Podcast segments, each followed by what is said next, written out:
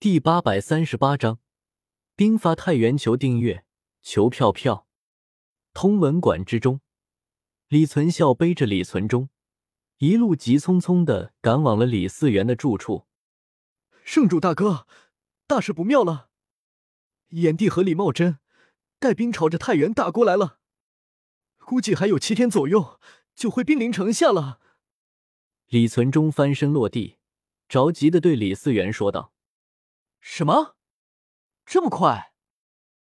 李嗣源听到李存忠的话，忍不住眉头微皱，心中一突。当李嗣源知道李茂贞吞并大梁之后，的确吓了一跳，不过他也没有太过担心，毕竟李茂贞吞并了大梁，也需要花费时间稳定民心。按照李嗣源的想法，李茂贞应该不会赶在短时间之内攻打太原，毕竟在古代出兵打仗可不是一件容易的事情，光是调动粮草兵马就是一件很浪费时间的事情。而李茂贞虽然吞并了大梁，但是他手下的兵力大部分都用来控制大梁，而原本的那些大梁士兵也需要经过一段磨合期才能够发挥出真正的战力。由于这些原因，所以李茂贞虽然吞并了大梁，但是短时间之内他应该是腾不出手对付晋国的。而等到李茂贞腾出手的时候，李嗣源也已经做足了应对的准备。不过李茂贞现在的做法却出乎了李嗣源的预料。李茂贞在这个时候出兵攻打晋国，只会输多胜少。李茂贞带了多少兵马？李嗣源邹着眉头对李存忠问道。据探子来报，总共两万兵马。李存忠闻言微微一愣，随即有些不太确定地回道。什么？区区两万兵马就想要攻打太原？老九，你不是在跟我开玩笑吧？李嗣源听到李存忠的话，有些不敢相信地反问道。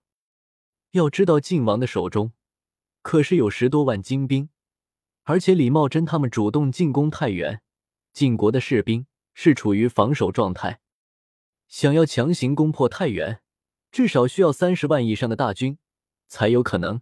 区区两万兵马来攻打太原，难道是来送死的吗？圣主大哥，根据探子传回来的消息，的确是两万兵马。李存忠当初听到这个消息的时候也是不相信，但是经过反复确认之后，确定消息没有弄错之后，他才赶来汇报给李嗣源的。李嗣源闻言眉头顿时揪在了一起，他可不认为李茂贞会只带区区两万兵马就敢攻打太原，毕竟李茂贞又不傻。李嗣源更愿意相信李茂贞应该是有什么后手，只是他们没有能够察觉到罢了。此事事关重大，还是请义父他老人家出关，亲自主持大局吧。李嗣源想了半天也没有想出李茂贞的打算，最终为了以防万一，他还是决定请晋王出关，亲自主持大局。如此一来，就算到时候出了什么问题，这事情也怪不到他的头上了。是。另一边，萧协躺在一张巨大的飞毯之上，一边享受着妙成天他们的伺候，一边吃着女帝亲手喂的葡萄，好不快活，一点都没有打仗的模样，相反更像是外出旅游。萧协身下的这块巨大的飞毯是萧协特意炼制的一个飞行法器，这块飞毯叫做流云帕，只是一件终极法器，主要的作用就是能够自由地变换大小还有飞行。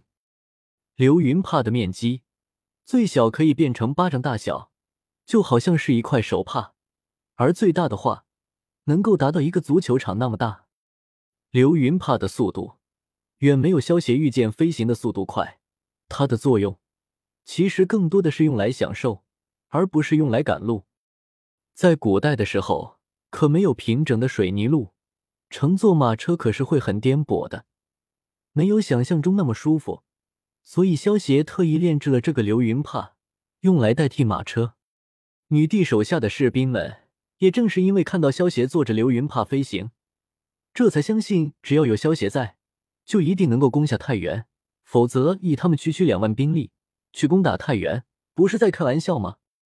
两万名士兵看着坐在流云帕之上的萧协和女帝他们，眼神之中满是崇拜之色。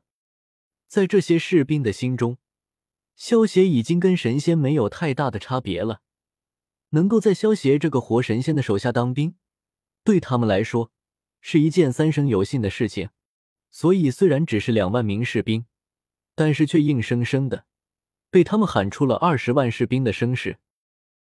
七天之后，在萧协的带领下，两万士兵终于踏入了中原的地界，而出现在萧协他们面前的，却是早就已经严阵以待的十万精兵。禁军朝着两旁让开，露出一条宽阔的道路。接着只见晋王李克用坐在轮椅之上，带着他手下的十三太保，不紧不慢地走了出来。炎帝、齐王，两位大驾光临我太原，恕本王有失远迎啊！